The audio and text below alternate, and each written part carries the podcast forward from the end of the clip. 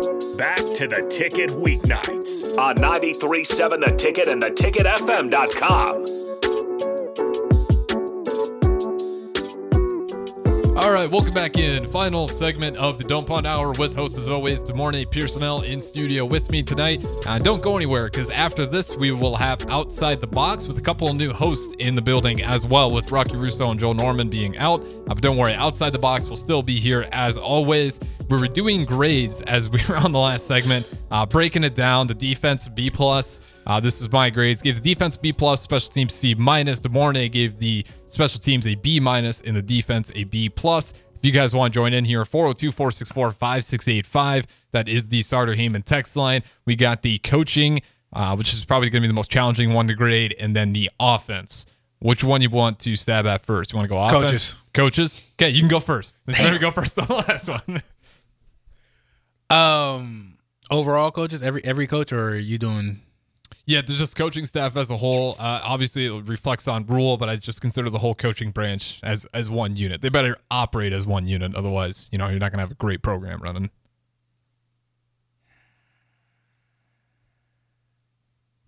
And I am factoring in, uh, the injuries. Amount of injuries. Yes. Because that it is something where that is the one thing you probably You, that is one thing you have zero control over. Like, there's small things you can do, but for the most part, like, we see it all the time.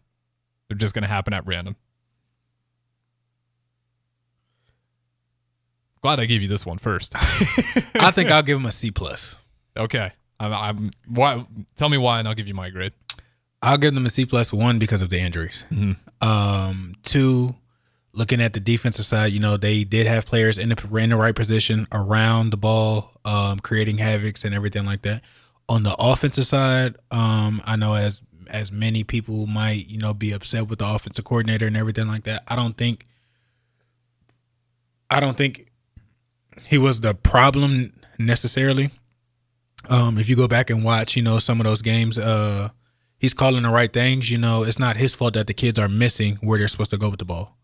It's not his fault that, you know, other situations happen that he can't control, mm-hmm. or, you know, he he reads he reads the defense from the wrong side, or, you know, picks whatever and everything. That's that's not necessarily, you know, on him.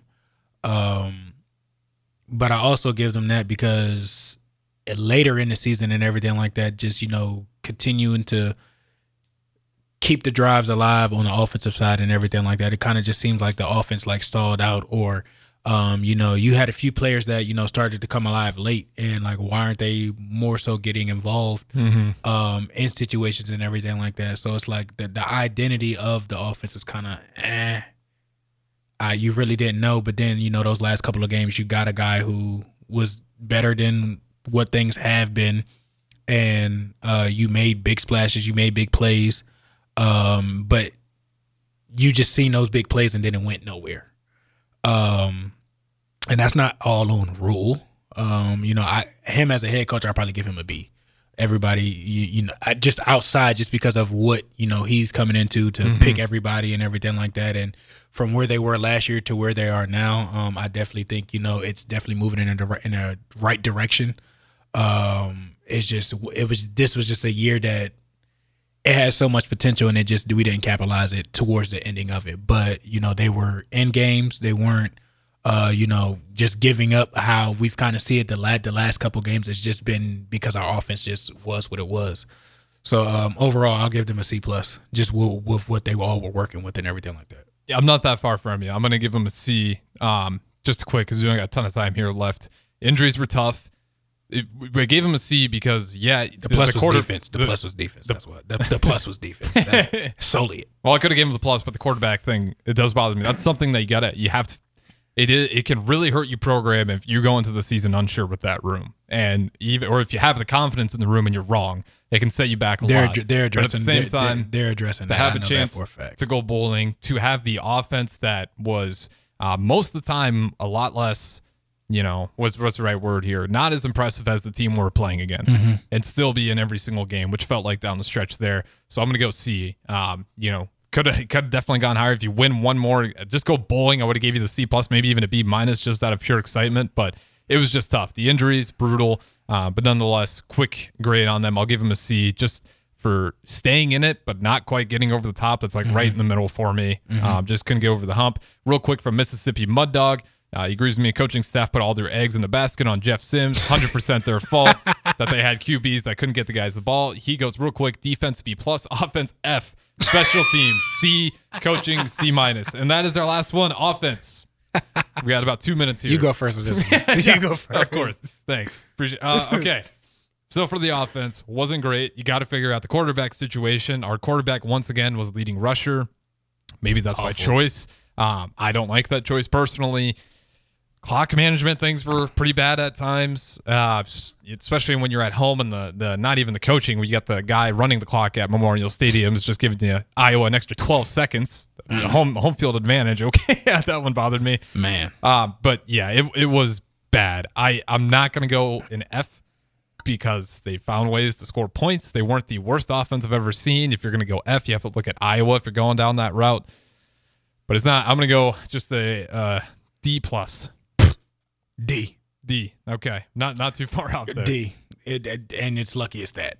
Okay. And then real quick, Mississippi Mud Dog, worst statistical output in modern Husker history. How can it be anything but an F?